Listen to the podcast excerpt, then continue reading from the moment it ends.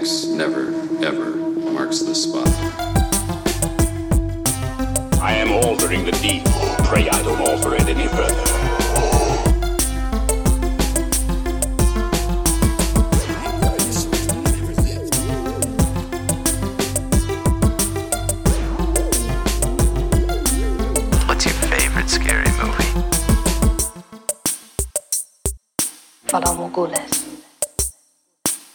Most of the intelligence community doesn't believe he exists. The ones that do call him the Winter Soldier. I'm Batman. Dracarys.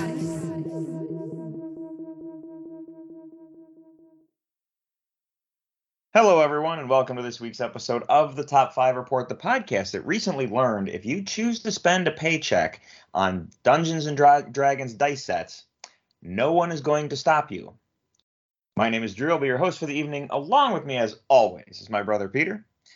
Here. How's it going, man?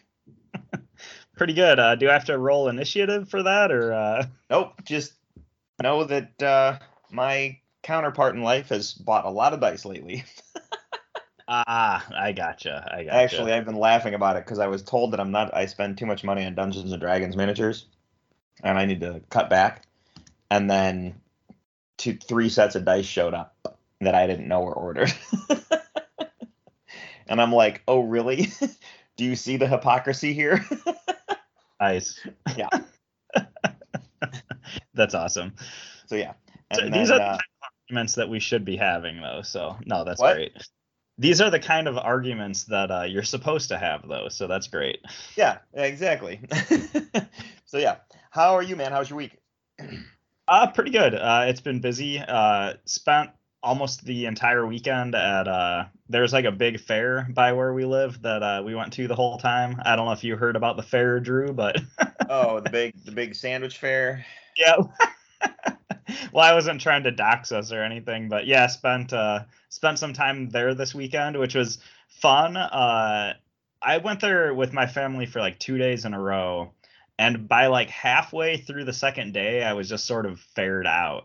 Like, I feel like one day was enough, but it's just one of those things where like it's fun and exciting for a little bit, but then after like a full day and a half, I was just done with it. And uh, the other thing is, and it sounds super lame, but I just feel like I'm old and I just can't handle all the fair food like I used to. Like, like I used to be downing all that like fried food nonstop, but now I'm just like, I need I a break. You know?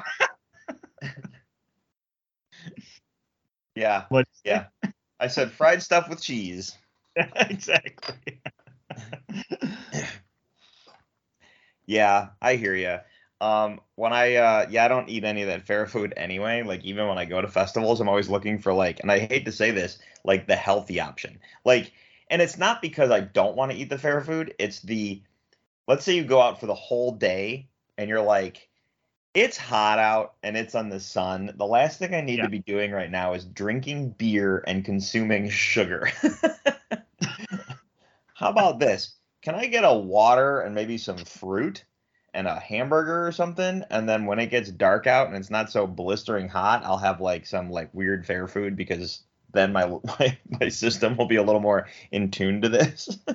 Yeah, exactly. And you're just talking about drinking beer in the heat. It reminds me of like, you see these people who go to like uh like La- Lollapalooza or other like big summer festivals, and they just like down like cheap light beer all day, and it's just like, how do you like first of all, how are you not like in the hospital for dehydration? Second of all, like, you had to ex- have spent like two hundred bucks on beer that day. Like, I just don't get how you're pulling this off, but uh, yeah. It is what it is, I guess. um well all the pleasantries aside, you want to get into this night's episode and talk about what we're watching? Sure thing. um Yeah, this week I've been doing really good, uh, keeping myself busy, though. I've literally only watched Ahsoka this week, so cool. I'm current on Ahsoka. Um, I feel like I might have watched another movie or something, but it's just escaping my memory. That's really all the only thing I feel like I've watched this week. So, well, I watched Ahsoka as well, so we can talk about that in a minute. There are three trailers I need to bring up that I feel really bad that I didn't tell you about. Interesting. Um, so, like, I feel really bad that I didn't say something about oh, this. Oh, Um, but uh, but I will bring it up, and I'm going to say go check them out, please. Um, one of the trailers is for um, the show minus or the movie Minus One that's coming out. Do you know about this? Minus One, right? Yeah. I've seen the title thrown about a little bit, but I don't know that I actually know what it is. So, I am, yeah. Hold on. I'm really concerned. I have this wrong. So, um, yeah, it's Godzilla. It's the new Godzilla film coming out from Japan. It's min- Godzilla Minus One. Okay. Yes. Uh, I have not seen this trailer. That's why, that's why it's familiar, because I've seen it mentioned online and stuff like that. But uh, yeah, what was uh, so you checked the trailer out for this one? Um, yeah, so I watched the trailer. This is basically um, let's take let's do an old school Japanese Godzilla film, but modern day. Um, and there is points where and like Godzilla looks the way he looks in the old school Godzilla films. But it's like the perfect blend of, I, I really do, because when you look at those original Godzilla films, he is literally a guy in a suit on like a model city, and then it's like you show the footage of the guy knocking on the buildings, and you, you know, like you know show the people running in the streets, you know, the way they shot that shot that together. Um, this looks like the perfect blend of that, but you're still getting some C G in the creature. Um, it looks awesome. Like, it looks fantastic, but it is a Japanese Godzilla film the way that you would expect Godzilla to be, like, back in the day. That's awesome. Um, yeah, looks incredible. The other trailer that I saw was for the Apple T V show Monarch, which is Monarch, meaning it is the Apple T V show that is based, that is, well, a continuation of the films Kong Skull Island, Godzilla King of the Monsters, Godzilla versus King Kong. All right, then. So it literally uh, so it literally picks up where those movies ended. And so I, I didn't I feel like the uh, it was like Project Monarch was like the government investigation of like all the kaiju stuff from the Godzilla yeah. movie. Do I have that right? Yeah. yeah okay. So the it's called Monarch Legacy of Monsters, or if that's the whole title. Um, but it shows you there's a you hear John Goodman talking, and I'm like, is that John Goodman's voice? Like like a narrating during the trailer. I'm like, is that John Goodman's voice? And then you see a clip of John Goodman from Kong Skull Island, and I'm like, oh no way. And then it goes into and like I knew this was coming, but and I knew Kurt Russell was in it and whatnot, but I was also like not really like expecting what I was getting. The show looks fantastic. It really, really does. Um And the C G on Godzilla looks better than probably any C G I've seen ever, maybe. Like, wow. Like there's a shot where it turns and like roars at the camera, and you're just like, that's the best looking Godzilla I've ever seen, ever. um, that's great. But, but no, the trailer looks fantastic. Um, so I'm definitely down. And I, you said you had access to Apple T V, or think you do. I. Yeah. So I did. Do with that as you will. no, so so we have um we have somebody who is sharing their account with us, and uh, the last time I tried to use it, because I actually think I was gonna watch um what was the show you were talking about? The uh, one about the people working at the video game studio. Oh, Mythic Quest. Yes, I wanted to watch that show, and then I need to get the login again, or oh. you know I. Maybe I just need to stop being a cheapskate and get my own account. That could be an option, too. You could do but, that, too. But please, if you, if you do get access to Apple T V, please watch Ted Lasso so we can talk about it. Uh, right. um, the other trailer that I watched was a trailer that dropped today called Total Killer. Have you heard about this? No, yeah, okay. I don't All know right. about this either. So this is this is from Blumhouse. Uh, so immediately I got your attention. I know that because you're a big Blumhouse fan. But this is it. You know how Blum so Blumhouse did Happy Death Day, which was like um, a horror movie of um, Groundhog Day, and then they did Freaky, which was Freaky Friday horror yeah. version. Total Killer is. This that concept, we're going to do a horror version of whatever the next film is, and it's Back to the Future. And all right. In the trailer, the girl is like, her mother survived this like brutal attack by a serial killer, so several of her friends died. And then whatever happens, and it's kind of unclear what happens in the trailer as to how the time travel works, which is fine. We can worry about that when we see the movie. But she gets transported back to nineteen eighty-seven, the weekend of that big murder that happened. So she meets her mom as a kid and as a teenager and stuff. And then like they go out to the cabin where they were staying, and then the murder, like you're just like, oh man, this looks really cool, in the sense that it's an, technically an eighties movie. It's technically a, we're going to go do Back to the Future, but we're going to do it as a horror film. Yeah. So that's awesome. Um, it looks really fun. Um, but yeah, like, I mean, other than, other than what Blumhouse has shown us before, it just looks really fun. So. Nice. Yeah, I'll definitely have to check all of those out. So yeah, I feel bad. I feel like out of the know, but uh, it happens. I know. Sometimes. How about this? I feel bad for not telling you. So there's that. Um, all right. Uh, Ahsoka. Let's talk about that. Um, what do you think of this episode, man? Yeah. Um, where even to begin? Um, I really have been liking um, Ahsoka as a series as a whole. And I just feel like this episode is just another like really solid entry into this uh, series. Um, I was talking to a coworker uh, the other day about Ahsoka, and uh, she was telling me that like she actually has been really liking it, but she didn't like, I think it was episode three she wasn't a fan of. And I was kind of asking about that, and she had her reasons. But honestly, I feel like the series as a whole has been really good. And it's one of those things where I don't necessarily know what all to say, because I feel like this has just been kind of continually building off the last episode. Like all the episodes are kind of blending together. Um, I le- I love the stuff going on with the uh, Purgils, um, how they used that at the end of the episode to, uh, you know, be able to travel it to the other galaxy.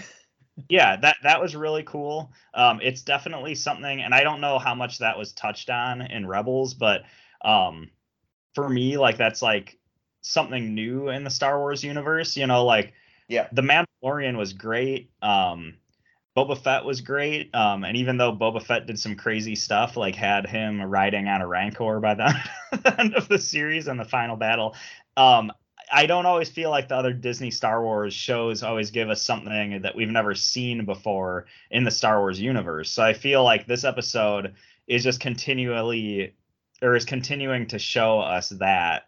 Um, yeah, it's uh, I don't know. Wh- where, are you, where are you sitting with this one? Because it's one of those, I feel like there's so many things to go into, but at the same time, this episode just felt like another step of the story. So I don't really know what all to say this time, you know right. what I mean? So for me, this was probably one of this is probably the best episode we've ever had. Right. Um the we'll start with this. So we don't know where Ahsoka is. Well, those of us who are paying attention, like she's in the world between worlds, right? She's separated from everybody. So we get to see that side of it. And um she's dealing with Anakin, who's battling her with a lightsaber. And you're getting to see an Ahsoka Anakin reunion duel, if you will. I'm still on the fence that that's actually Anakin. I really don't know. Like after watching this episode, I'm pretty sure that's Anakin, or at least a manifestation of Anakin through the Force. Um, yeah. So is it a Force ghost Anakin, or is it Anakin actually trapped in the world between worlds? So probably more, probably more on the Force ghost side. Can I? I know, like I want to keep letting you go, but uh, sure. I do kind of want to comment on that because I don't know. With Force Ghosts, I don't know how many rules there are. And, like, if a Force Ghost shows up in one place, kind of like you were talking, Drew, at the end of Re- Return of the Jedi, we see Anakin, and he looks a certain way. He has a certain set of clothes and stuff. If you see a Force Ghost show up somewhere else, do they necessarily always have the same appearance?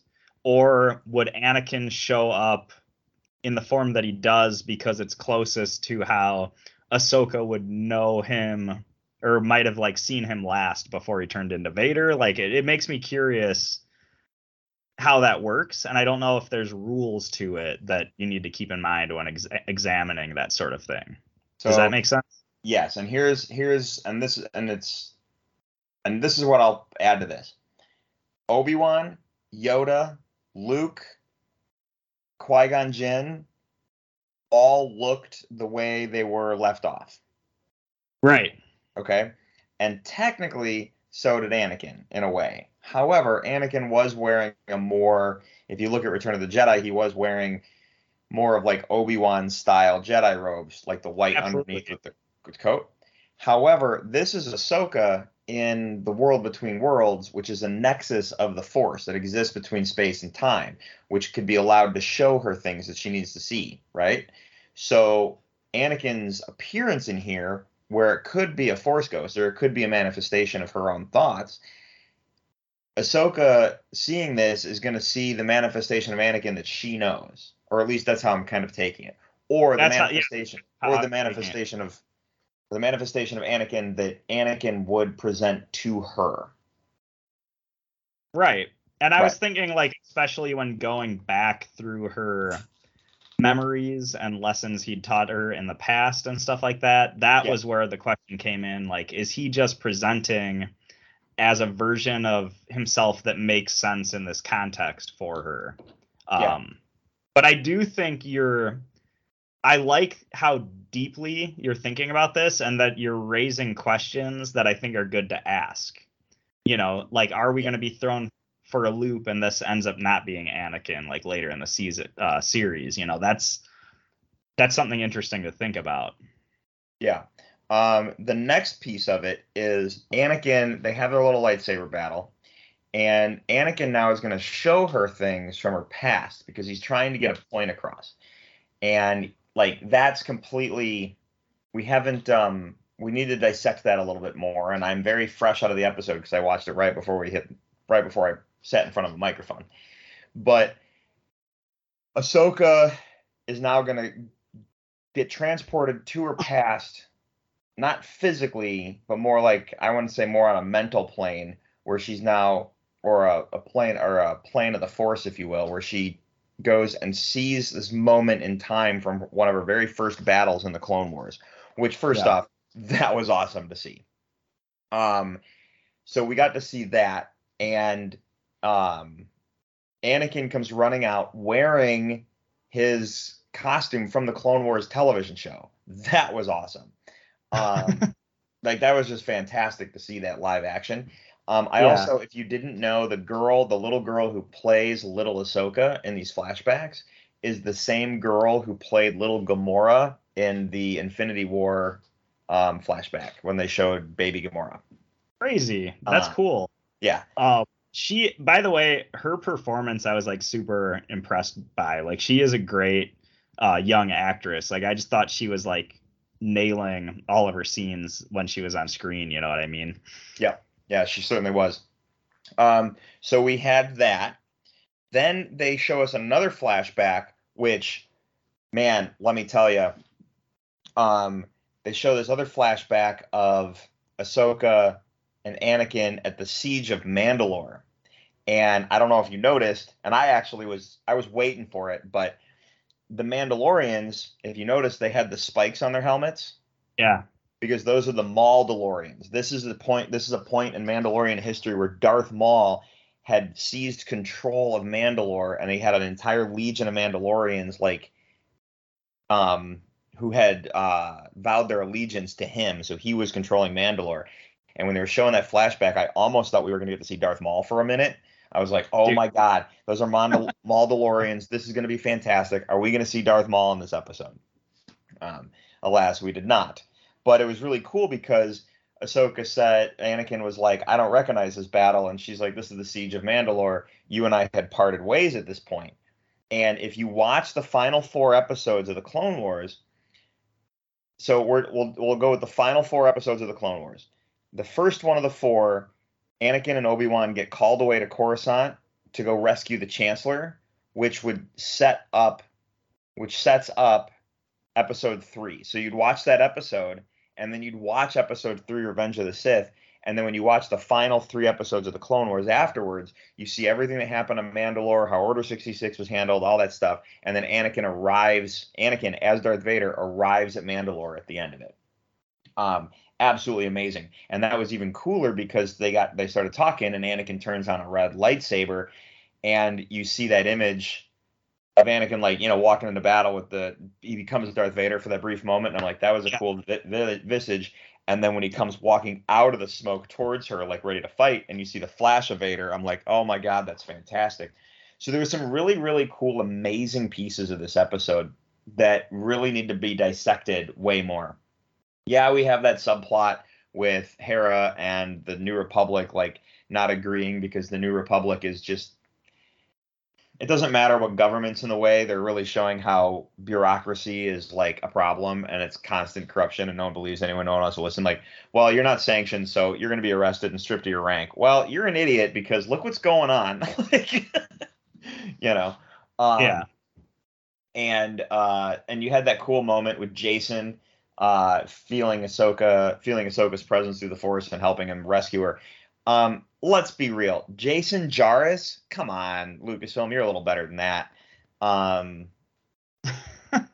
like when I, when I, I never really thought about it when they first mentioned his name in the previous episodes. I'm like, oh yeah, Jason, yeah, whatever. But Jason's the son of Hera and Kanan, but it's Kanan Jarrus.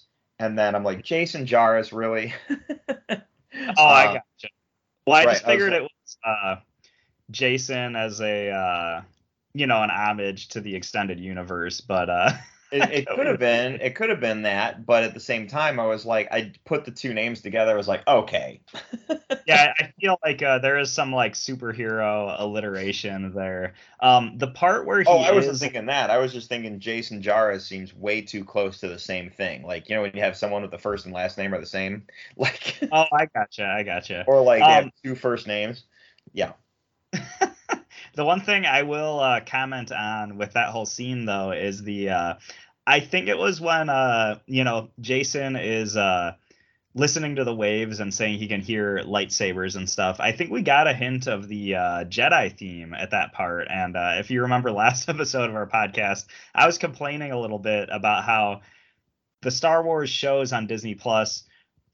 Okay, so I've been proven wrong. They do use some of the Star Wars themes, but in my opinion, it's still a little bit less than they should. You know, where I'm thinking like the classic John Williams themes from the original Star Wars movies is one of the biggest strengths of Star Wars. And I kind of wish that Disney would like lean into those themes a little bit more with these shows. And I get that they want to do their own thing, but at the same time, like, you know, give us some classic themes because it would really it would really hit you in the feels at certain parts. But uh, I was really happy to hear that theme in the background there. Um, just a couple of things that you did mention, Drew, that I kind of wanted to com- comment on is uh, when Ahsoka's like flashback sequence first starts, you know, she's uh, she has this lightsaber battle with uh, Anakin on this weird like astral bridge sort of thing.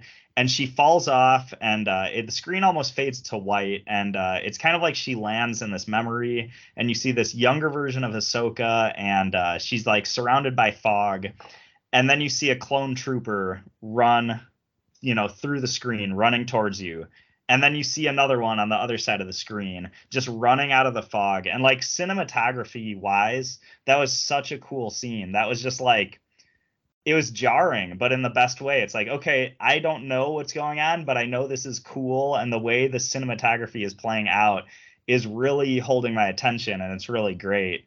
Um, the other thing, well, I had one more thing, but I didn't know if I'm, I don't want to derail you because I didn't know if you were saying more about the episode, but I did have one comment about the Purgils, but I could actually save that for a minute if needed. Well, I didn't have too much more to say because we have to see where this goes. We have to see what um there's some things that need to still be need to be dissected, like force wise. Like we always, one thing Star Wars will do no matter where they go is as long as this story is progressing, they are progressing, progressing, progressing. They will always tell you something new about the Force that you didn't know. And that's really, really cool that we keep expounding on that, right? Well, yeah. Like I said, until we learn more about what's going on, we got to take it for what it is and try and dissect it and try and like have the debate and conversation. Um, I will say this. This was the fifth episode of the show, which was written and directed by Dave Filoni. If you look at Star Wars T V formula, the fifth episode of every show Mandalorian one, Mandalorian two, Mandalorian three, Boba Fett are all written and directed by Dave Filoni. Um, they are always, in my opinion, the best episodes of each one of the series so far. So I can't wait to see more fifth episodes. And I knew that walking in. I'm like, ooh, fifth episode, Dave Filoni episode. Here we go. You know, I didn't even have to look at the credits. I knew before I walked into the episode. So, right. So um, the the last thing I'll say, um, because I don't want to go on praising the whole Purgle thing too much, but when it, so the previous episode, when it's shown how Sabine ends up going to the other galaxy and Ahsoka, you know, fell off the cliff and she's in this weird Nexus zone. And, uh, you know, we're, we have this big question mark, like how is um, Ahsoka going to join up with Sabine? How are they going to stop, um, how are they going to stop them from, uh, you know, getting Thrawn and everything like that? I love that they use the Purgils because, again, it's something I haven't seen, but the way that, um, let's see, which episode was this? So this was episode five. So the way episode four ended, I assumed in this uh, Force Nexus realm that Ahsoka was in, I thought that they were going to kind of do a cop-out and have Ahsoka somehow go through the Nexus and, uh, you know, come out in the other galaxy. Like, I thought there was going to be some oh. cop-out day where she was going to, like, spiritually go to the other galaxy and she was just going to be there. And I love that uh, the Purgles was, like, this really cool way to logistically get her to the next galaxy in a way that makes sense, that didn't feel like a cop-out. And uh, I was, like, really pleasantly surprised that they did it yeah. that way, because when I watched uh, episode four, I was like, they're going to take the, like, this is the easiest way to, to do this, and they're going to take the easy way out. So I was really, I was really happy to see that. So, yeah. Um, and I agree with you. So I'm really curious to see that. And I think it's awesome that we got to see the, the Purgles, like, jump through hyperspace. That was awesome. Right. Um, so yeah, seeing Star Wars is no, um, they're no stranger to having space creatures, so don't think to yourself, how is this possible? Um, go all the way back to the original trilogy and look at the Minox and the space worm, the space slug. Um, they exist. So, um, you know, it's not it's not unheard of. And then this isn't the first time we saw the Purgles. They existed in the Clone Wars. We saw them in Rebels. We saw them here. You know, there's, there's some, they've been around for a while. Um So, uh, yeah, I don't know. The episode was great. I can't wait for more. I'm telling you, though, we're on five episodes in, and we have not seen Grand Admiral Thrawn yet. And he is one of those, like, um, insanely um, – he's one of those really great villains. He's probably one of the best villains in the Star Wars, like, mythos. Um, and I'm been, like, dying to see him on screen because, you know, we need to see Thrawn on screen. So, yeah. Right on. Yeah. Anyway, um, let's talk about the news, shall we? Um, news is kind of light, but that's all right. Um, so first off, it's got a handful of Marvel stuff, so we'll come back there a second. Um, Christopher Nolan is reported was reportedly in talks to do the next James Bond film before the strike. Um, I think that's kind of cool. I think uh, Christopher Nolan would do a really good job with James Bond. When you look at some of his other films, when Tenet would be the best example. If you want to see Tenet and uh, Inception would be great examples. If you want to see and like put those under the guise of like a Bond film, I think it'd be really, really cool to see him tackle it. And he knows how to deal with I P that's not his own because of the Dark Knight trilogy. But yeah, I, I like the idea. I know it's a different beast, like Bond and Batman is a different beast, but I do feel like we can look at the Dark Knight trilogy as a way that Christopher Nolan would handle a James Bond film. Like he, because he showed in the Dark Knight trilogy, he takes the concept of Batman, which I never thought was cheesy, but I'm sure there's certain people who do, you know, it's a, it's a superhero, and he grounded everything, and he brought us uh gadgets, and the gadgets were all badass, but they were also really believable. And I feel like you can see how he would use a similar approach to James Bond and give us something that's both out of this world, ba- bombastic and awesome, but also something that is very grounded and uh very easy to uh suspend your disbelief. So uh yeah, that's that's great. But did you say this is actually happening, or this was scrapped? Well, he was supposed to it was supposed to he was supposed he was reportedly in talks to be the next director of the next Bond,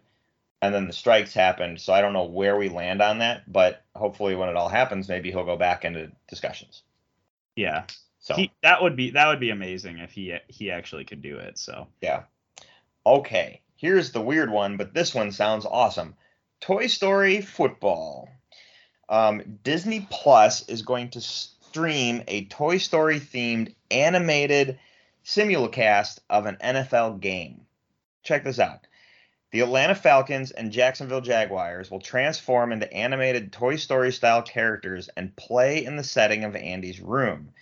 The players' moves in Andy's room will replicate on-the-field gameplay from the stadium in real time. The tracking technology uses the N F L's next-gen stats, player tracking data, and beyond sports. Um, I might watch that instead of the actual game.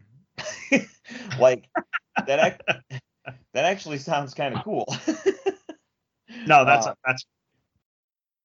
I just, the idea of a Toy Story football is hilarious, and um, if they're going to do it on that level, like, that could be kind of cool, because if you think about it, the toys will be the audience or the coaches, or, you know what I mean? It'd be weird. I don't know. Like, you could, who knows what's going to come out of that, but that sounds fantastic, and it'll, it'll be aired, like, at the same time as an actual game, so if you miss it, it'll probably be on Disney Plus for you to rewatch, but it could be interesting, so. It is very interesting. Um, it's I, I guess it's kind of gimmicky, but it's also like a fun piece of uh, television history right there. Like, that's pretty yeah. cool that they're doing that, you know? Yeah. All right. Um, Crow reboot uh, lands at Lionsgate. Um, the original the original film left an incredible mark on the culture that lives on, and the producers in a joint statement. We are thrilled to bring a new adaptation for today's audience that respects the legacy. Um, who is it? Uh, yeah. Okay. Yeah. Basically, uh, they got the Crow is coming from uh, Lionsgate, so that's awesome. I feel like it's a very long time. Like, I was just rereading over the story to make sure I wasn't missing something, but like, it's gonna star Bill Skarsgård. Um, yeah. I'm just. I, I look at it as, I'm totally down for this, but I'm also like, we've been waiting for another Crow film for how long now? Like, this this like has been in, this movie's been in pre-production hell for like ten years now. Um, I feel like it's in pre-production hell for thirty at this point, but hey. Well, I don't know when they actually started planning the reboot, because I know they had the original sure. Crow, and they've had a couple sequels, but uh, I first started hearing about this reboot like ten years ago, and it's been t- it's been passed around to different uh, directors. Um, at one point, uh, Jason Momoa was supposed to be the Crow. I think that Bill Skarsgård is a much better fit. I think he's a great actor, and I'd love to see him in this movie. Um, and it's awesome that it's moving forward at Lionsgate. It's just one of those things where it's like, I just want to see the freaking movie. You know, this is like the Spawn reboot that Todd McFarlane teases us with every couple of years. Like, I just want to see the movie. I'm tired of hearing the pre-production. And it's one of those things that kind of sucks, is the longer a movie is in pre-production, the less faith I have in it, because it makes me feel like there's something there's something wrong. You know, like, why isn't it moving forward? Like, is there something wrong with the script? Is for some reason the product Uh, the project, like, people don't want to, you know, cement themselves onto it because there's just something amiss, you know? So I am a little bit worried, but if the movie's actually moving forward, that's great to hear, you know, because yeah. Bill Skarsgård is the Crow, you know, you can't go wrong there. Yeah, agreed. So I think I think it could be really exciting, and I and um, the Crow, I think, is one of the first, I think it's the movie that really helped cement slash launch the goth culture. and in this crazy world we lived in today, I think that should come back in full swing. So let's get, a, let's get the Crow. Let's get the Crow movie back out there. So it totally has. Um, did, did I ever tell you what? Uh, so our brother and uh, show guest occasionally Scott had a birthday party recently, and uh, our other, you know. Uh, semi-frequent show guest, uh, Adam. Did I ever tell you what he told me? Um, well, no, it's actually me telling him something, but he had a funny reaction to it, because there was a poll I'm just commenting on this because you brought up the goth thing. So this is a total tangent, but I thought it was really funny. Uh, there was a poll recently that showed that interest in nu metal, like N U metal, is the highest it's been now since like the nineties. So like people right now are all about nu metal, like Korn, Limp Bizkit, Deftones, Slipknot, like all that stuff. Like interest on the internet and that stuff is the highest it's been for like two decades at this point. And uh, I, I don't remember why it came up, but I told Adam about that. And his response was, yeah, because all the music sucks nowadays. And it was such a perfect like response back to that. I was like, okay, very good point. That's amazing. So, all right. Well, moving on. Um, you're attack. You're a fan of Attack on Titan, right? A little bit, yeah. Okay. The final episode will air November fourth. I don't know if you knew that. I don't know if you knew it was coming to a close. I certainly didn't. I just thought I'd let you know. The final episode of Attack on Titan comes to a close on November fourth. So, yeah, I, I'm kind of a couple seasons behind. Um, so that's why I wouldn't say I'm the most hardcore fan. But uh, that's interesting. From what I know about where the season, where the series goes, because I do know some spoilers, it's definitely a story with a finite end. You know, it's not like your Dragon Ball Z that can keep going and going and going. Like, it's definitely like there is a finite end of the story. So it's uh I guess it's pretty cool that they're actually uh getting there, you know. Yeah. Um all right. There is a new genus of spider that exists in the world. Awesome. Um scientists from Perth's uh, Murdoch University, which is in um and Federal University of Rio de Janeiro, um have named a new genus and species of spider after Marvel's symbiote and the actor who plays them. Um, so Tom Hardy is getting his own spider. This is going to make you laugh. The spider is called Venomous Tom Hardy. um, Tom Hardy being one word. Um, I thought that was interesting. It was discovered with markings that reminded them of Venom and Tom Hardy. And if you look at, if you look this up, the abdomen of the spider has markings on the back that look like Venom's eyes. Cool. Um, really cool. Um, so I just thought that was awesome that Tom Hardy's got a spider named after him. The Venomous Tom Hardy. Um, I mean, that's equally awesome, but also like, you could have come up with a better name than that. Well, that is pretty awesome. If like you found it in your house and someone's like, "What is that?" And you're like, "Oh, it's the Venomous Tom Hardy." That's great. Um, all right, let's move over to Marvel because this is some stuff. Sam Raimi is reportedly the top choice director for Avengers: Secret Wars. Awesome. Nice. Uh, I thought he came in and did a like just a knock out of the park kind of job with Doctor Strange too, and I really can't wait to see more Doctor Strange because of it. But it makes me excited for Secret Wars because they're going to have a tall order to uh, handle. However, this is a really good segue into the next story. Is the Deadpool three? I believe is shaping up to be probably the greatest Marvel film of all time. And yes, I'm. Come at me, bro, because I'm even stacking that up against Endgame and Infinity War and all that nonsense. This movie, if they're pull, if they're going to pull off what they're going to pull off, holy cow, man.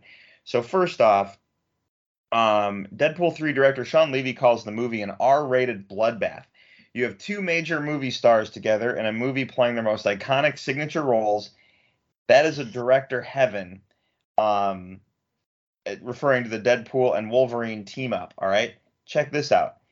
They're also reportedly bringing back Daphne Keene's X twenty-three. So Daphne Keene, who played X twenty-three in Logan, is reportedly reprising her role for Deadpool three as X twenty-three, which that makes, like, I was, she was one of my favorite parts of Logan. She's such an amazing actress. Um, Deadpool three will in, it reportedly include Battle World, which is a major location from Secret Wars. Nice. Um, Which, that blows my mind. And then we have this. Deadpool three will reportedly be an, an integral lead-up to Avengers Secret Wars. The film will feature Battle World, a new Earth that the T V A is populating with select heroes from multiple collapsing realities. So the T V A from the Loki series is pulling characters from the collapsing realities and sticking them on Battle World. Earlier rumors revealed that Doctor Strange's variants would be a main a main cause of incursions across the multiverse and would be explored in Doctor Strange three and the upcoming Avengers films. Okay, there is so much to unpack there, and I feel like Deadpool's right in the middle of it. And when you see and you and I have talked about it, I really think Deadpool three is going to be Deadpool Kills the Marvel Universe. Yeah, really it's got to be some some variation of that. Um, I recently saw, I don't know if you saw it, I actually retweeted a story about it, but Daniel Radcliffe is rumored to be in Deadpool three playing some Marvel character, and we don't know who it is yet, but Daniel Radcliffe was rumored to uh, potentially, or not even rumored, he was more like fan cast. A lot of people wanted to see him cast as Wolverine just because he's like a shorter guy. He can grow a beard. He's a pretty good actor. He could bulk up. Let's see him put on the yellow spandex sort of thing. Um, so I just retweeted that story and just said snicked, snicked. But it's like, are we getting multiple Wolverines in Deadpool three? Is Daniel Radcliffe actually in it, but he's going to play a different character? The crazy thing is when you bring in Deadpool, probably the most meta, maybe not most, but one of the most meta characters in comics ever, uh, you know, very third uh, or fourth wall breaking. You have the T V A, you know, crazy organization that oversees time travel, et cetera, and then you have the Doctor Strange multiverse stuff. Bringing them all together, they can literally put in any character, as many versions of any character they want. They can literally do whatever they want. And I can speak as a skeptic, always saying, like, you know, the M C U is great, but if they introduce the X-Men, it's just not going to make sense because they'd have to be like, oh, by the way, mutants existed the whole time. But they're now in a place where they have three options to introduce any character or any concept, and it'll seamlessly work. So it's kind of crazy that they're going to be able to pull off literally whatever they want at this point, you know? Well, the downside of that, and I agree one hundred percent with you, but the downside of that, which has me a little concerned, is that Marvel's at a weird point in their us. Uh, they're at a weird point in their situation where um, they basically, there's no stakes. Um, yes. There's no, like, if a character dies, you're just like, eh, they'll, they'll, they'll be back. Eh, you know, they're, yeah, I get it, but, you know, Captain America's old now, but there's a version of him out there that's still young, and we'll still get Chris Evans. You know, uh, okay, Robert Downey Junior is going to be back. I get it. There's no stakes. And that's an issue that, um, like, you run into when you play with this kind of stuff, and you got to be very careful with it. So, um... It's it's definitely a symptom of multiverses. Um, yeah. That is an issue where, like, things feel less consequential when you have a character to die off in one universe, but then well, the next universe over, they're still alive and well. But well, I it's, it's like the consequence of a multiverse like this, because if you go look at the original multiverse, which I believe is Dungeons and Dragons, it's not alternate realities that mirror your existing reality. They're alternate realities. They're, they're planes of existence. So you have yeah. the Shadowfell, you have the Feywild, you have these things that don't mirror. It's like they're they exist out there, but they're it's it's not the same type of multiverse. This is we're talking about a multiverse where you have Earth one, Earth two, Earth three, Earth four, and so on and so on. You know. So I I would um I w- I was definitely general generalizing that uh, there. So I feel like. Okay. You, if handled right, you won't necessarily run into that op- that problem, but it is an issue that is pretty prevalent when you do things with multiverses, where you have to be very careful to not um, to not make things feel less consequential. And I actually do think it is very hard to do when you do multiverse stuff. And as cool as some of the multiverse stuff is, it definitely is a problem. So I'm agreeing with you on the fact that, like, yeah. okay. Marvel is in a weird place, but I also feel like they could get out of it though too. Like they, if they wanted to, which I don't know if they will, but they could use Deadpool and Doctor Strange three and the Secret Wars movie to get rid of the multiverse to an extent and tie everything into a little bow. And maybe that bow is tied by having Deadpool kill all the other universes. I don't know how they're actually going to do it, but uh, my my whole point was kind of they have literally any option they want right now, which I think is pretty interesting. Yeah, I know. And um, I agree with you. It is interesting, and we're going to see. But, man, Deadpool three has me all kinds of excited, man. Like, yeah, the more I hear about it, I'm like, man, if you guys freaking pull this off, holy cow. Um, yeah. Anyway, um, how about uh, we talk about uh, tonight's list? Oh, yeah, let's go for it. All right, man. Uh, we are going to roll the thing.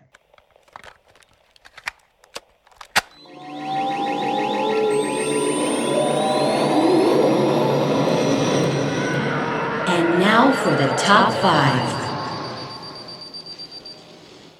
All right, Peter. This week was mine. Um, this was my pick this week, and I found this. I, I thought this would be kind of a cool list to do and discuss because I really do enjoy the theatrical experience. I want to go to the theater and see movies. Um, I think everyone should go to the theater and see movies, and I feel like that's dwindling a little bit, but some of my fondest memories of seeing movies are at theaters. And there's a point where, like, yeah, we have all this streaming stuff, so some people are going to wait for the go wait for it to be at home and stuff like that. And I always feel like, I don't know why, but I always feel like I need to be like the first to see things. I'm always like, no, I got to go. It's opening night. I got to go. That's I don't know where that mentality came from. So I've seen so many movies like right away. And now I'm at a point where as long as I see it opening weekend, I'm good to go. Um, but I've seen so many movies in the realm of opening nights, as in wait in line to get your tickets, wait in line to get your good seats because they weren't doing assigned seats, that kind of stuff. Um, getting into the movie theaters three hours in advance, waiting in line to get in, get into the theater. Um, that stuff happens. That or it used to happen. Um, I hear that it still happens on occasion in certain places, but you know, um, those are some really great times for like fun conversations and stuff. But at the same time, you're There's a special electricity in a theater when it's something super exciting. Think about, like, I've seen footage. We've all seen reaction videos of people getting excited in the theater when uh, Captain America picked up Thor's hammer in Endgame. You know what I mean? And you've seen reaction videos of other, like, things like that. But there's, like, this special electricity and energy in a theater when it's opening night. And it's the true fans that go out.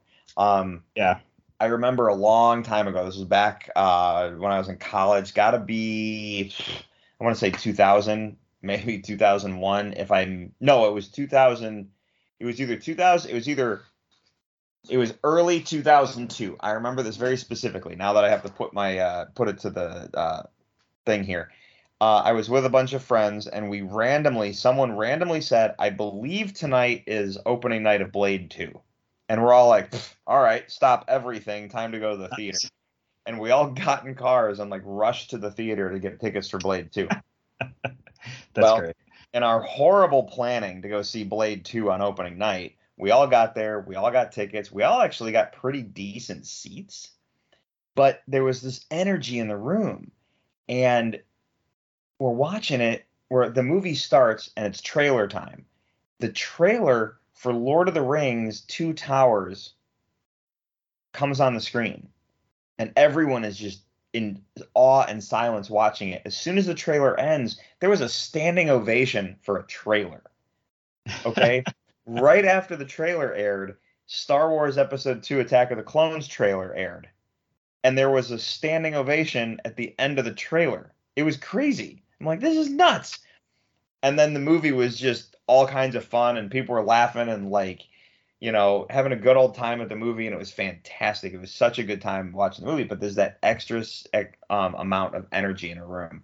And it made me realize I've seen so many movies opening nights, opening weekends and all that stuff.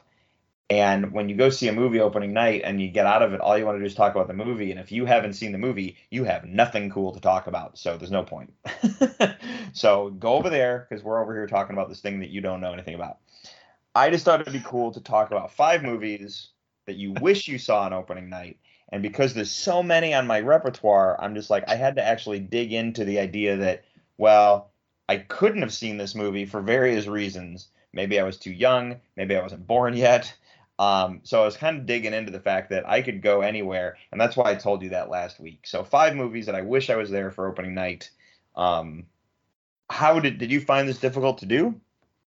No, not not at all. I, th- I my list was pretty easy to put together. Um, a lot of them were just like I thought about it, and yeah, there's a lot of them are movies I was just too young for. Um, one of my honorable honorable mentions is a movie that I actually just wish I saw sooner, um, which I can get into that later. But yeah, it was it was pretty easy, but it does go into that thing where it's like you see a movie opening night.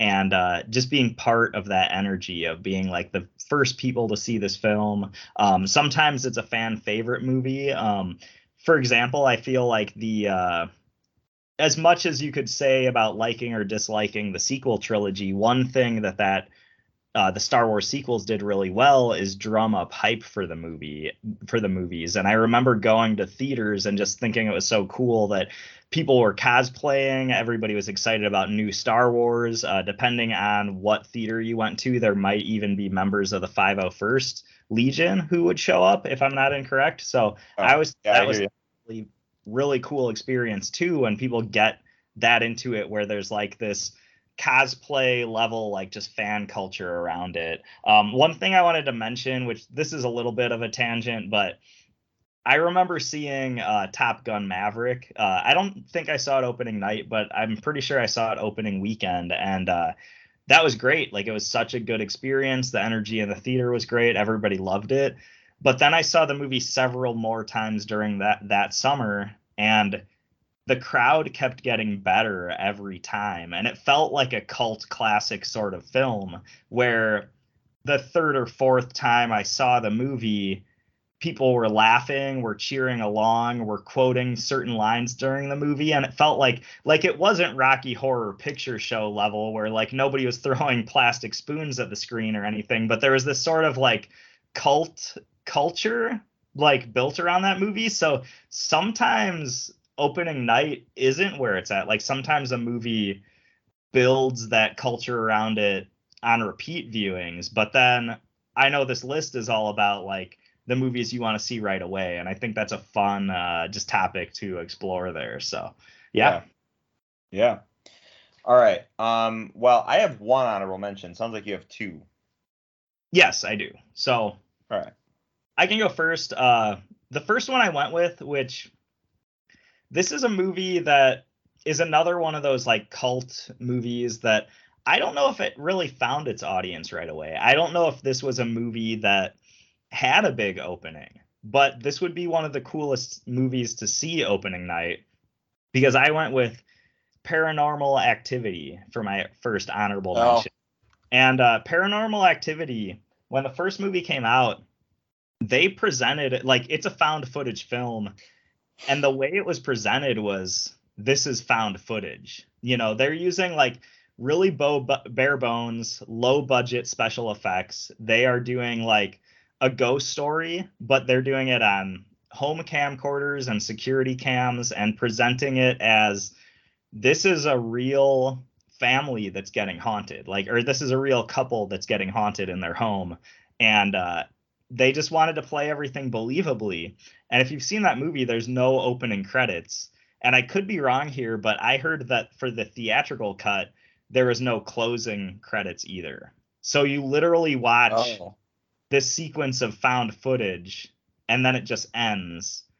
And I, from what I hear, it was like a really chilling experience, because a lot of the people who saw this movie early on were talking about like, was this real? Because it was just played off that believably. And that's why I think this one would have been great to see, you know, opening night, before you had seen any of the actors go on talk shows, before you heard any hype. If you were just one of the first people to see this movie, I feel like that would be a very bizarre, uh, otherworldly sort of experience, you know? Yeah, that's interesting that you say that, because that's a good cross into my first honorable mention. Oh, cool. Um, because I this movie, This movie definitely came out before I was born, but it's a movie that I'd only want to go see under the guise that I've seen the movie and know what to expect. Like if I could get in a time machine, go back in time and watch the movie with an audience just so I could maybe watch the audience more than um, watch the movie, it would be Psycho. Mm. Um, because you're going to go in, they know they're going to see a movie, but like, you know, like when it does that turn, you get to the shower scene and stuff like that, seeing people react, um, which brings you to other movies as well. Like, man, could I go into The Exorcist and just watch the audience as opposed to watch the movie, or go into Jaws and watch the audience as opposed to the movie? But when you think about it, you're just like, knowing what Hitchcock was trying to do and what he was trying to achieve, because until that shower scene happens, you really don't know what to expect out of it, you know? Right. Uh, But, you know, that's why I went with Psycho. I'm just like, it's it's a cool honorable mention, but this is one that I'm not talking about viewing for the first time. Like, it'd be, I want to go in with the preconceived knowledge of I know everything walking in, and I'm going to pay attention more to the audience than I am the movie. So. And, and Psycho, so, okay, this is a really good call. Um, I don't know if Psycho is considered a slasher movie, if you're like a purist about the definition or not, but um, I feel like one of the tenets of a slasher film is doing a first person shot of the killer. Like you see the kill, so, like if you think of like uh, the original Halloween or uh, Friday yeah. the thirteenth, like both movies do it a ton where you see through the eyes of the killer. And that was something that was very jarring. And as far as I know, I think I've researched this before where Psycho wasn't technically the first movie that did it, but I feel like it was one of the first ones that really brought that concept to like a wide mainstream audience. And I feel like just having that experience, because having that, like, this is a new innovative way to shoot a horror film. And, uh, I mean, Psycho, I think it's one of those movies where when it came out, it was just the scariest thing ever. And being able to go back and experience that, that's got to be just really, that would just be cool, you know? Yeah. So yeah. Good call. Yeah. All right. What's your next honorable mention? So my next one, this one I think is kind of funny. Um, I actually went with The Force Awakens. So Star Wars Episode seven, The Force Awakens. And this movie I didn't see opening night. I saw it uh, Saturday night of the weekend that it came out. And it was just one of those things, like I didn't have anybody to go with, and I wasn't able to make it uh, for a Thursday night premiere or a Friday night showing. And uh, it was one of those things where I remember by the time Saturday came that weekend, I just had to see Star Wars. I actually ended up going to see it by myself because I was like, everywhere I go, there's Star Wars posters or toys. Everybody's talking about it, and it's killing me that I haven't seen it. So I just went to the theater as soon as I had the chance. The problem is, is I was on social media before that. And uh, in one of uh, the groups, like one of the Facebook groups I'm in, somebody posted a pretty big spoiler from the movie. So spoiler alert, but I knew uh, that Han Solo died. And uh, I knew like how it happened because of a screenshot that somebody posted in a uh, fan group that I'm in online. And that really sucked. And I really wish I would have seen it opening night. So there well, you go. Well, you know, what's funny is I didn't need a spoiler for that. I knew Han Solo died before. I, I feel like I was the only person who knew Han Solo was going to die in this movie. Um, and like, I had it like pegged. I'm like, he's going to die. I know they're doing it. And it's specifically because Harrison Ford only signed on for one movie. Yeah. And he wanted Han Solo to die back in nineteen eighty when he got frozen in carbonite. And yeah. You put those two together, you're like, the only way they got Harrison Ford even to consider coming back for this is if he could have Han Solo die. So I, I think those are really good points. Uh, my issue is also, like, I saw that he was stabbed by Kylo Ren's lightsaber. I saw the background oh. of the scene. So I knew exactly when it was going to happen before it did. And that's what was annoying. Like, as soon as that scene started, I was like, all right, here's where Han Solo dies. And it kind of, I mean, the, the it was a great experience seeing that movie in theaters for the first time, but it just would have been that much better if I didn't know that was coming is all. So. Yeah. And I, yeah, so I get you. I didn't know how it was going to happen, but I just wasn't shocked when it happened. Like the way the yeah. rest of the audience in the world was, I just wasn't shocked about it. So yeah, that, that makes absolute sense. All right. I um we played the game wrong, so you actually have to go again and give me your first actual pick. Right, right. Um so. yeah, that, that's no problem. So for my first pick, um I went for maybe kind of a similar reason as why you picked Psycho, but I actually went with the original Matrix film. And oh, uh I saw this opening night, so oh, cool. Okay, so you can shine a little bit of light on this then, because for me, I remember when I first saw The Matrix, there's like the first half of the film that you're just watching, trying to figure out what is going on. And it's just everything's so interesting and cool. And uh, there's this really awesome cyberpunk aesthetic and stuff. And it's just, you want to know what the Matrix is and what is Neo, you know, what kind of seedy underworld is Neo getting himself into. And then you get like halfway through the film and you see Neo wake up outside of the Matrix in his sort of like feeding pod where he, he you know, pushes his way off of out of the gelatinous goo, and he's completely shag- shaven with like feeding tubes and stuff plugged into his body. And you're just like, okay, no, seriously, what is going on? And the Matrix, I feel like it's a movie everybody's seen. Everybody knows all the ins and outs of it. And I feel like as time goes on, it doesn't get enough credit for being how weird and jarring it would have been to just be their opening night. And I think The Matrix was marketed really well as like, this is going to be this awesome action sci-fi romp. It's like nothing you've ever seen. Like you were kind of going into it because you were so into the action, you were so into this costume work, you just knew this movie looked badass. But I think the story is what would really, you'd leave the movie and you wouldn't be able to stop thinking about the story, and you'd be completely viewing the world differently. And I definitely had that experience, but I feel like having that opening night would have just been so cool. So, Drew, you've seen this opening night, so do you have any comments on this one? Well, this was that thing with the electricity and stuff, but, you know, people were cosplaying and they didn't even know what it was. They were showing up in the black trench coats nice. and the sunglasses and stuff like that, and they didn't fully understand what we were walking into. Um, yeah. There was definitely cheering and excitement during some of the fight scene stuff, but you were like, again, you didn't know what was going on. And even when we walked out of the theater, there was a lot of like, oh, my God, we need to talk about we need to talk about everything, like, you know, that kind of stuff. And it was just. And I remember it being absolutely crazy in the sense that you you didn't know what to make of everything you saw, but you knew what everything you saw, and you had to sit and discuss. And it was like, all right, everyone, time to get coffee, time to go someplace to talk, and uh, we're coming back tomorrow and seeing it again. Um, I remember seeing the second Matrix film on opening night as well. Same thing. It was just like, and that was almost felt like it was bigger because people were like, um. so excited for more Matrix, and the amount of Neos that when you walked into the theater that night, everybody was dressed like Neo.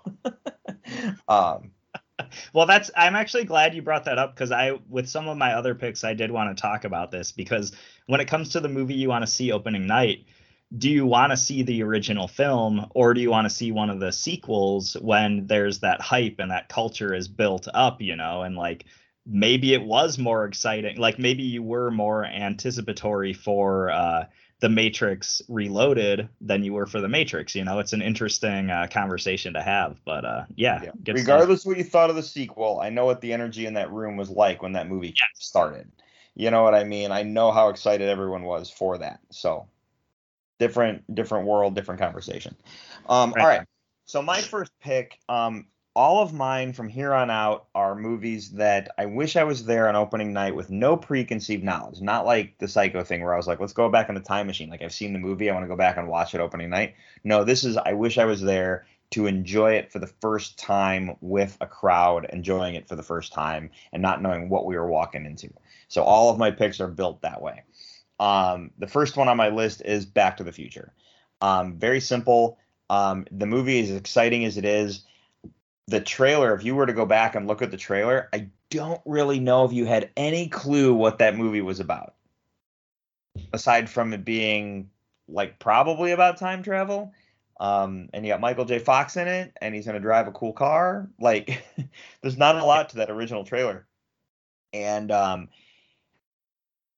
going in, and, like, when you see... Uh, When you see the show Stranger Things and they have uh, and everyone's leaving the movie theater because they just saw Back to the Future, um, it just it made me realize, like, man, I really wish I could have seen that opening night with that original crowd who got to see it that way. It'd just be really fun. So, yeah, that's all. I, there, I don't have to talk heavily about the movie. I just thought that'd be awesome to see it that way. No, this is this is a great pick. It's a great movie. It's one of those tentpole films. We've talked about it so much, but it's also like Back to the Future. Everybody's going to walk out of that theater being pumped. Like, that's a feel-good movie when it comes down to how it ends and how everybody is going to walk out of the theater with a smile on their face, and they're all going to be excited about life. And uh, yeah, that's that's a great call call for all the reasons you said, but also just everybody's going to be pumped up, you know, and that's great too. So, yeah. yeah. All right, what's your next one? Yeah, so uh, my next one, pretty similar to The Matrix, but I actually went with uh, Alien, the original Alien. Oh, this made my short list. I was trying to put this into perspective, if, if Alien um, should be on my list or not on my list. I was really kind of not sure how to, yeah. Anyway, go ahead. No, I mean, so our father has this story about, you know, my dad has a story about he went to see Alien when it first came out. He had no idea what the movie was. He knew the the poster looked cool. The poster says Alien. It's a black poster. It's got some weird alien egg looking thing on it. That's all he knew about the film. And then he walks in to the theater and he is introduced to the concept of xenomorphs. He's he's introduced to this crazy evolutionary concept and uh, just this really innovative horror film that he saw. And he was, like, so impressed with it. He kind of, like, has been talking about this, like, his whole life to different people, like, how it was just such a good theater-going experience. And I feel like his enthusiasm for the film in that way definitely did influence why I picked this movie. Because when you think about it, when Alien first came out, and if you were able to go to that movie on opening night, you wouldn't know what you're getting into yourself into, you know? I actually saw the original Alien after I saw Aliens after I saw the second film. So yeah, I already, I saw him I saw him in reverse too. Yeah, and so I already knew about the facehuggers. I knew about xenomorphs. I knew how that worked. Um, there was so much of the original Alien movie that didn't surprise me. But if that was your first exposure to this, and pair that with it being like this this dark um, kind of slow burn of like this gothic horror movie in space, I think it would have just been such a fun movie-going experience. And uh, like the the Matrix, it's a movie you would get out and you would just keep thinking about that story in your head, and it might make you view the world a little bit differently. But that would be a really fun one to be in with the first group of people who actually got to see that movie when it was widely released, you know? Yeah, um, and I agree with you there. And that's um, I, when you were describing that, I'm like, yeah, like we did with The Matrix, this like being introduced to this whole world that no one really knows or understands. And you're just like, oh, yeah. You know, like, what is this? Yeah. Uh, but yeah, that's the good call on that movie. Um, all right. So the next one on my list is Die Hard. Um, all right. I've talked about my love for this, but at the same time, like my love for the movie Die Hard is one thing, but I just think it'd be so cool to see, like, ground floor, see it at the beginning. Like, I feel like when that movie came out, yeah, it's an eighties action film, but think about, like, I feel like Die Hard, all right, I'm going to compare Die Hard to Bullet Train, okay? We saw the trailer for Bullet Train. The movie looks cool. I went to the theater and had a ton of fun, right? I feel like that's the same kind of thing that probably happened to Die Hard. The trailer came out and everyone, that looks cool. Let's go check this out.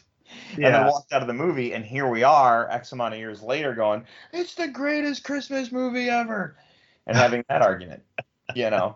So I just, I think it'd be really cool to be part of that. I saw Die Hard opening night. That would have been such. That's to me, that's like a groundbreaking kind of a conversation, you know. No, abs- absolutely. That's that's a really good call. Um, while you're talking about Die Hard, I actually looked it up. Apparently, it came out on July fifteenth um, of the year it was released. I was oh. kind of curious. I didn't know if it would have came out around Christmas, but I guess it was right before Christmas in July. Which, so right, which is weird because they can put uh, they can release Deadpool on Valentine's Day because it's a love story, and you know so. Yeah, but uh, no, this one would be a blast to go see. And I feel like it's uh, the eighties and action movies was just such a good era, and this is just right in the heart of like that sort of like golden age of, you know, Bruce Willis, uh, Schwarzenegger, and uh, Stallone just releasing just bangers left and right. So yeah, this would be a great yep. one to go see. Yep. All right, man. What do you got? Okay, so my next one, um, I actually went with Batman, uh, nineteen eighty-nine, the uh, Tim Burton, the first Batman movie, the first Michael Keaton Batman movie. I have heard stories. So Batman nineteen eighty-nine came out. We matched on this, by the way. So go ahead. We did. Awesome. Yeah. Okay. So this came out when I was three years old. I do not have any recollec- recollection of when the movie came out. Batman Returns came out a few years later, um, and kind ninety-two. Of ninety-two. Okay, there you go. Yep. And along with Batman Returns, they also uh, Batman the Animated Series first came out pretty close to the release of that movie. And I remember everything being about Batman when that happened. Uh, I was in kindergarten at the time, so that, uh, I mean, that kind of makes sense that I was going to love it. But no, I remember Batman being everywhere. I remember that Halloween after Batman Returns came out. Everybody was dressed as Batman. They really called it Batmania in the late eighties and early nineties when these Batman films just had so much hype and so much excitement around them. I don't know if the hype was bigger for Batman Returns or Batman eighty-nine, but what I was going to say is, like, listening to podcasts like uh, like a lot of Kevin Smith's podcasts, listening to other comics and pop culture uh, personalities out there, Batmania, because I was just a kid, but from what I've heard, if you were a teenager or an adult, like, Batmania around both of those films was so big. Like, people were so excited about Batman, and that's what I want to go back and experience. I wish I could go back and experience it as an older, like at an older age. Like, I wish I could have been a teenager during Batmania, but I wasn't. And this is the one where the question for me was, like, do you go with ba- Batman or do you go with Batman Returns? But from everything I've heard, the uh, Batmania was very prevalent for the first film as well. And that's why I just went with it, because you can't go wrong with that original Batman film. But uh, no, this is, uh, I mean, this one just seemed like a shoe-in for me. Uh, Drew, do you have any thoughts on, like, like why did you, why did we match on this one, you know? Well, so this is that, it's the Batmania stuff you're talking about. I mean, they had a billboard of just the bat symbol in Times Square, New York for a year. Right. Before and after the movie released. And it was like people were getting people were getting the bat symbol, like, cut into their hair. Like, you know, they'd shave around their head so it would be cut into their hair and stuff like that. Um, it was, you couldn't go anywhere. Like, one in every four people were wearing a Batman t-shirt. Um, yes. It was absolutely insane, the amount of Batman stuff. And um, and yeah, so Batman eighty-nine came out. I was nine years old. I didn't get to see it. And I remember our uncle coming over and being like, yeah, I went and saw it last night. And everyone asking about it. And he's like, yeah, it's not for kids. Great. I'm never seeing this movie. It's like, it's pretty dark. It's not for kids. Okay, thanks. Um, I will say that Batman Returns is the first Batman film I saw in a theater. Oh, um, cool. I didn't see Batman Returns on opening night, but I did get to see it in the movie theater, and it was absolutely joyous. Um, and yes, that movie's way darker than the first one, and um, it has a Happy Meal attached to it. So there. um, but yeah, so Batmania is just incredible, but I would have loved to be a part of... Do you remember, for us, it would be like Star Wars Episode One, all the hype leading up to that film. Yes. It'd be the same kind of thing, just to experience all that hype leading up to this movie that, you know, whether you like Star Wars Episode One or not, Batman, Michael Keaton Batman delivered on all levels from beginning to end. There was nothing bad about that movie straight to the end of the movie. It's like a, it's a, it's a masterpiece. And it, like, all the hype and everything leading up to it, especially like The uh, the backlash they got for casting Michael Keaton, because everyone was like, Mister Mom's going to be Batman. What's this garbage? And then they showed the picture of Michael Keaton in the costume. Not even a trailer. No footage of him. It was just Michael Keaton in the costume, and everyone stopped talking. And we're like, all right, I got to see this. You know? I've definitely heard uh, Kevin Smith tell that story, how he was so adamantly against Mister Mom being cast as Batman until he saw the movie poster with Michael Keaton in the suit. And he's like, well, okay, I want to see this now. So, uh, well, not only that, but if you watch that D C documentary on Max, um, it they talk about that, about how the talk went flat as soon as they everyone saw the uh, saw it on saw the picture of the costume. I mean, it's it's really similar to Ben Affleck. Let's be honest. Well, there's a really similar situation there, um, but. Yeah. Uh, so, Oh, well, what, I I didn't want to cut you off. Yeah, right? That's all I was going to say, so go ahead. No, um, no. Just as an aside, um, since you mentioned it, I'm pretty sure the very first Batman film I saw in theaters would have been uh, Batman Mask of the Phantasm, which I think is pretty cool as well. So, oh, uh, nice. But, uh, yeah, I don't know. Um, should I move into my next one, or did you, you kind of... because we matched, so technically it goes to you. Well, um... flashback to something you were saying a little bit ago. Um, I actually went with uh, Star Wars Episode One: The Phantom Menace. Uh, oh. This one's a little bit weird because the movie came out. Um, I believe I think the movie was released on a Wednesday. I want to say it was either Wednesday, Wednesday or Thursday night. I feel you know like what? I'm not gonna dig it out on air because then it's literally like hold on, and then we have to pause and all that stuff. But I have my ticket. I guess I could go look, but because I was oh. there opening night for Phantom Menace, so because uh, well, because I feel like I heard it released on Wednesday because they knew the amount of hype that was around it. I believe I saw this movie the Friday that it came out. So regardless, I didn't see it on that sort of Thursday night uh, midnight showing. Like if if I'm wrong and it came out on that Thursday night at midnight. I didn't see it till the Friday night, so I more or less saw it right away, but I was in junior high. I didn't have a car. You know, I went with with all my friends, uh, carpooled with one of my friends' moms to go see it, but uh, we just didn't have the uh, ability to go see movies on our own at that time, and it was so awesome.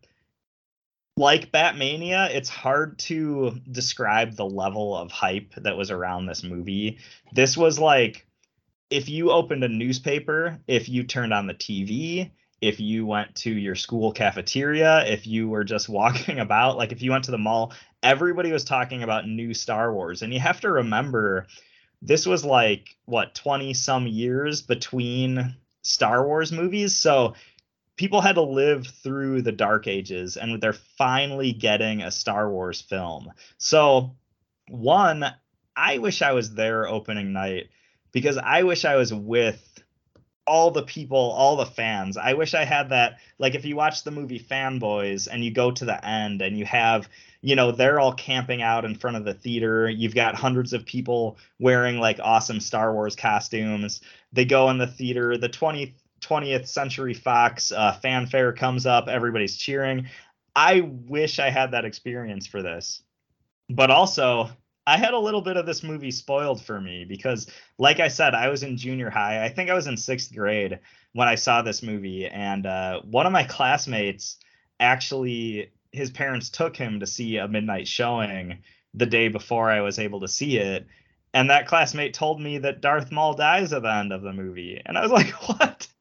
Well, first of all, I didn't know if I could believe him because I was like, no, they're building up Darth Maul as the next big baddie in Star Wars. There's no way that he dies at the end of this movie. But the guy's like, oh, no. Yeah, they cut him in half and he falls down a pit. And so I had that spoiled for me. I mean, in retrospect, he didn't actually die in that moment. But at that point, we thought Darth Maul was a goner. And uh, so, yeah, I wish I was there for the opening night fanfare and celebration of the whole thing. But I also just wish I could have avoided that spoiler as well. So uh, there you go. That sucks, man. I'm sorry you got that spoiled for you that way. The thing is, and regardless of what anybody feels about this movie, when I first saw it, and I actually still really, really like Phantom Menace, but when I first saw it, I didn't care like that I had that spoiled. This was the greatest moment of my life. I like loved the the Phantom Menace through and through. I was so hyped for it. So even though I did know that, it honestly didn't really ruin the experience for me at all. I remember, like I was, like I said, I was in sixth grade. You go to the movie theater, you get your large, uh, you know, you've got your large cup of Coke next to you. You are a kid and you're an idiot, so you drink it all during the trailers, and then you really have to pee as soon as the movie opens. But then you're like, that big Star Wars fan in you is like, I can't pee. I have to hold this pee for two hours. And that's what I did, you know, but it was totally worth it. So uh, good times. Yeah. Um, I will say this, and you can fight me all you want. Um, Star Wars Episode One, The Phantom Menace, is the most anticipated film in film history. You no, it throw, truly was. You you can give you can throw all the Harry Potter nonsense at me. You can throw all the Avengers Endgame nonsense at me. There is no film that is more anticipated than Star Wars Episode One, The Phantom Menace, period. And it comes down to mark. It comes down to the marketing machine. It comes down to the hype. It comes up to the buildup, all starting with the uh, um, the fact that we had to wait twenty years for it, and then you throw in the special editions, and they use the special editions as a launching pad. Like the way it was all built up, the McDonald's toys, the cups, the Pepsi cans, like everything. Like this was the movie to see. Um, So, yeah, there's no movie that has more anticipation than Phantom Menace.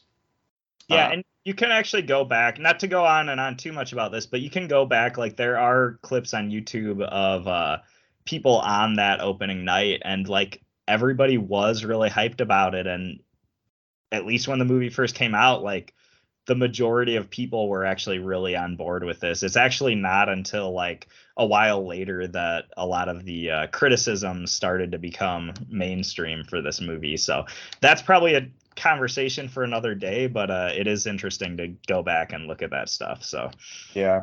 Um, uh, now, Phantom Menace, I did not put on my list because I saw it opening night. So, yeah. That's great. Um, My next one is Marvel's The Avengers, the first one. Yes. Um, because of what was going on in my life at the time, I didn't see the movie opening night. I actually had to wait a month after it released on home video. So I had to wait a while. By the time I saw the movie, I didn't like it. I didn't understand what the hype was about. But I'll bet you one thing. If I saw it opening night with everybody, I probably would have walked out going, this is the greatest. Yeah. But I did not. I literally, the hype killed the movie for me, and I probably would have liked it much better if I would have saw it opening weekend, open at the very least opening weekend. But yeah, opening night. Uh, I, I, I saw it. I think it was the Saturday it came out, so opening weekend, and like I can tell you, the hype in that theater was so high. Everybody, kind of like what we were saying with how I imagine people would walk out of Back to the Future. Everybody walked out of this movie with a smile on their face. It was just like such a fun movie experience. Um, so yeah, I wish you would have gotten to experience that too. But yeah, um, I mean, it is what it is, you know. Okay. And I feel I, I really, part of me is hoping we matched on this last one, um, but I don't know. So what do you got for your last pick for me? And uh, yes, and this is where it, it sucks that you get the final call because I kind of want to know where this goes, but I'm going to go with a Star Wars film. Like it's, it's going to happen. It's, I feel like Star Wars is in my mind, one of the most hyped, one of the most anticipatory opening night franchises ever. And then the question comes in, something I mentioned before. Do you choose Star Wars? Do you choose A New Hope? Or at the time it was just called Star Wars. Like, is that the movie you go with? Or do you go with a sequel because the hype is going to build up that much more? And that's why for my final pick, I actually went with The Empire Strikes Back. Because okay, the first movie came out. The first movie took the world by storm.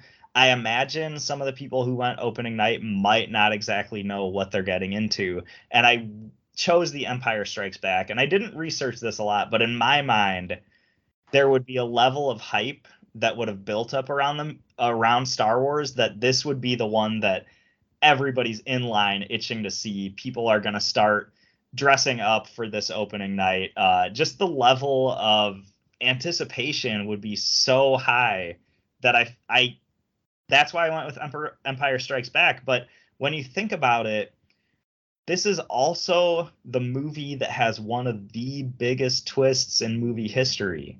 And I wanted to be part of that crowd to hear Darth Vader say that he was Luke Skywalker's father. Like, I would want to experience that twist in real time and hear the gasps in the theater. Like, I would want to hear the reaction of a crowd hearing that for the first time. And so this one was a tough, tough call, but that's why I went with The Empire Strikes Back for my final pick. And I'm with you on this. And the way we'll talk about this is that um, I went with Star Wars: A New Hope.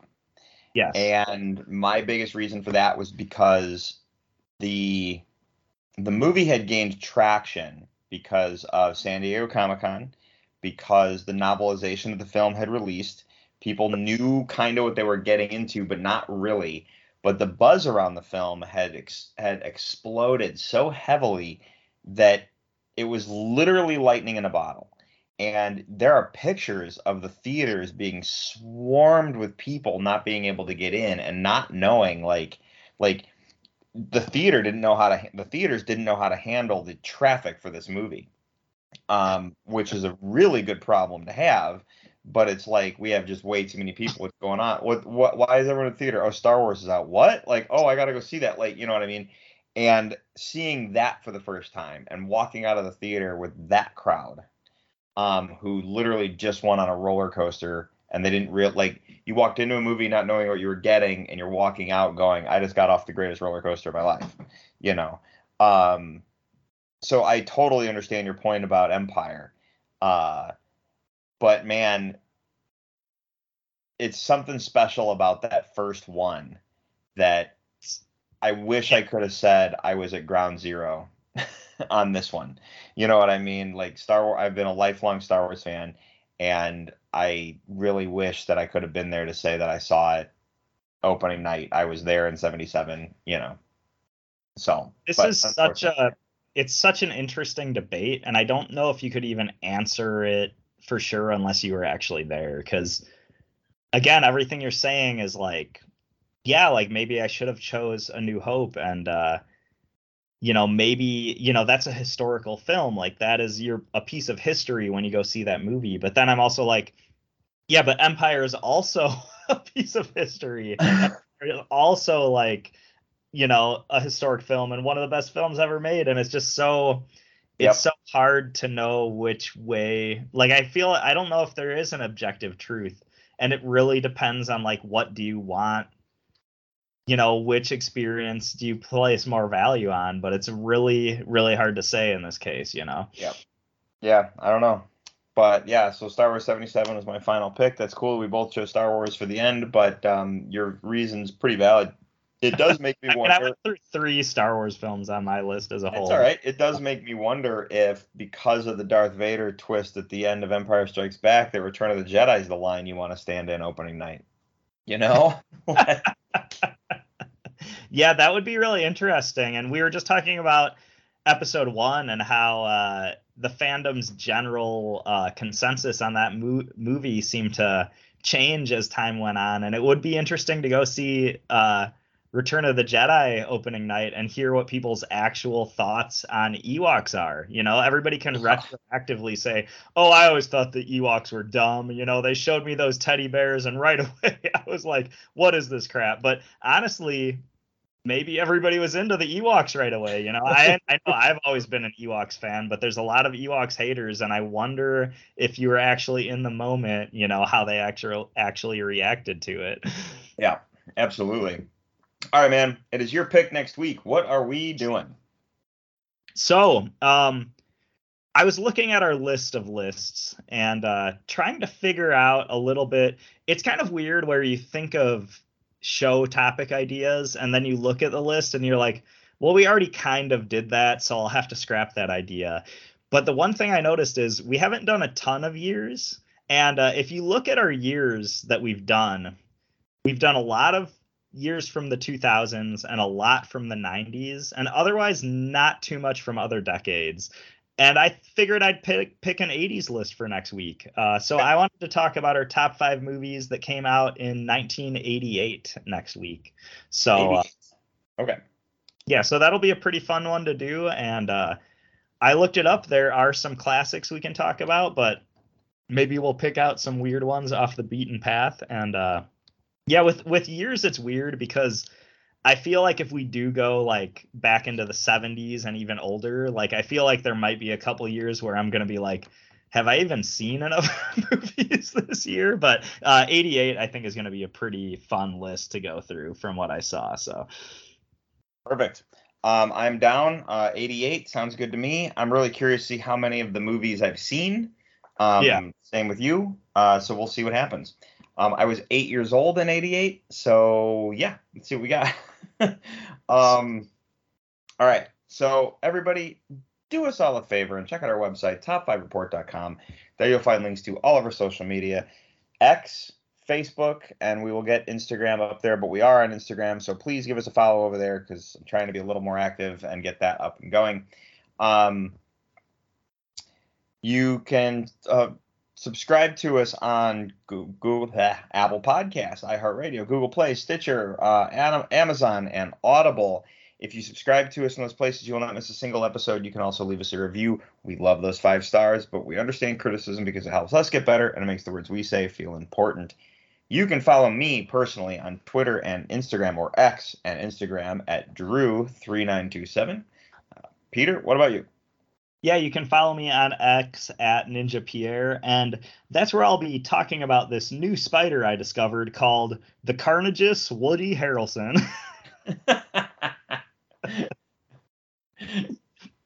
Awesome. Um, I, I believe it's a red spider with lots of stuff coming off of it. Absolutely. um, all right, everybody. For the Top Five Report, I'm Drew. I'm Peter. And uh, we'll see you next week. Thanks for listening.